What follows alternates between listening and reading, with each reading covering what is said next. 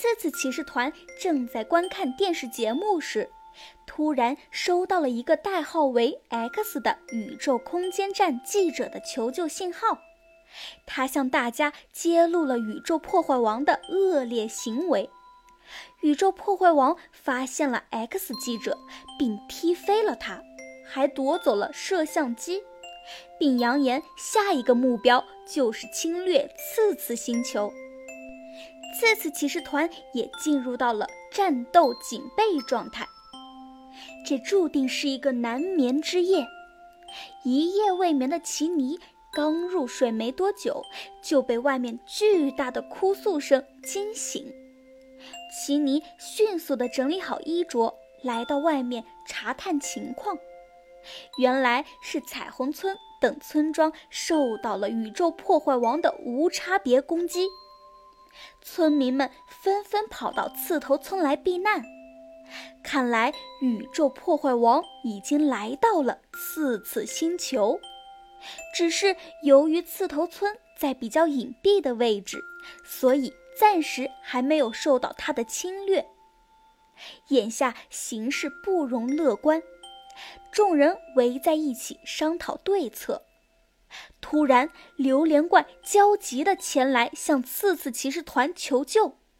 他对奇尼说。不好了，不好了！宇宙破坏王已经来到刺头村了，他现在就在榴莲谷之中。这个家伙太可怕了，他毁坏了许多榴莲谷里面的水果。不仅如此，他好像完全不害怕刺刺，很多榴莲的刺都被他给拔光了。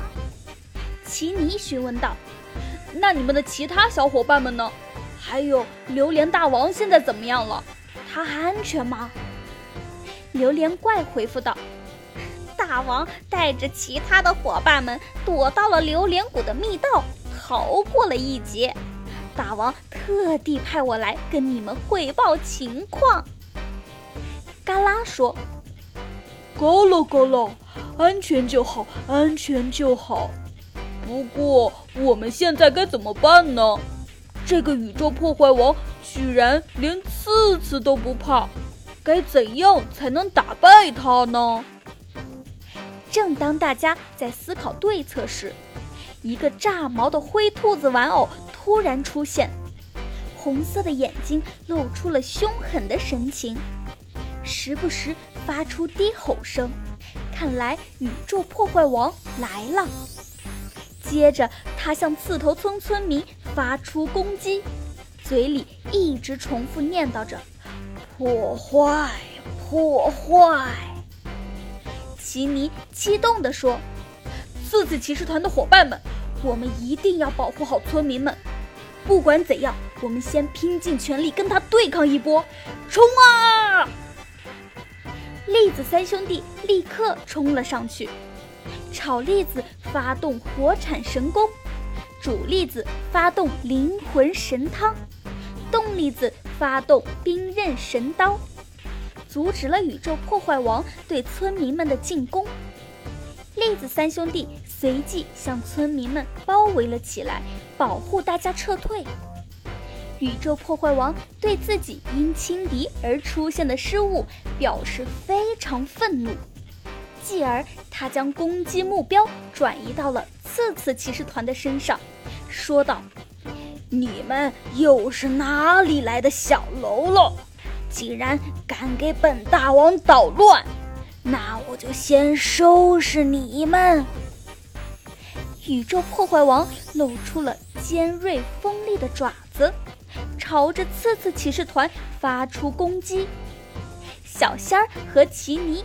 只能用刺刺来勉强抵御他的攻击。雷宝的雷电攻击对他似乎也毫无作用。雷宝惊讶地说：“雷到我了好吗？这个毛绒玩具居然连电都不怕，我还以为可以烧焦它呢。”看，宇宙破坏王一把抓住雷宝，凶狠地说：“叫你那么多话！”就你还想烧焦我，简直是痴人说梦！哼，那我就让你尝尝我的厉害吧！说着，宇宙破坏王就准备用锋利的爪子伤害雷宝。嘎啦迅速飞冲上去，用大大的身躯帮雷宝抵抗住了一击，但身上也受了重伤。奇尼和小仙儿去扶嘎啦。嘎啦说：“咕噜咕噜，我没事儿，可是雷宝怎么办？”宇宙破坏王大喊道：“哼，这下你可逃不掉了！哈！”就在这千钧一发之际，宇宙破坏王突然停止了攻击，同时身上闪烁着强烈的红色信号灯。他瞬间丢下了雷宝，咻的一下就逃跑了。雷宝哭得泣不成声，伙伴们围上前去安慰着他。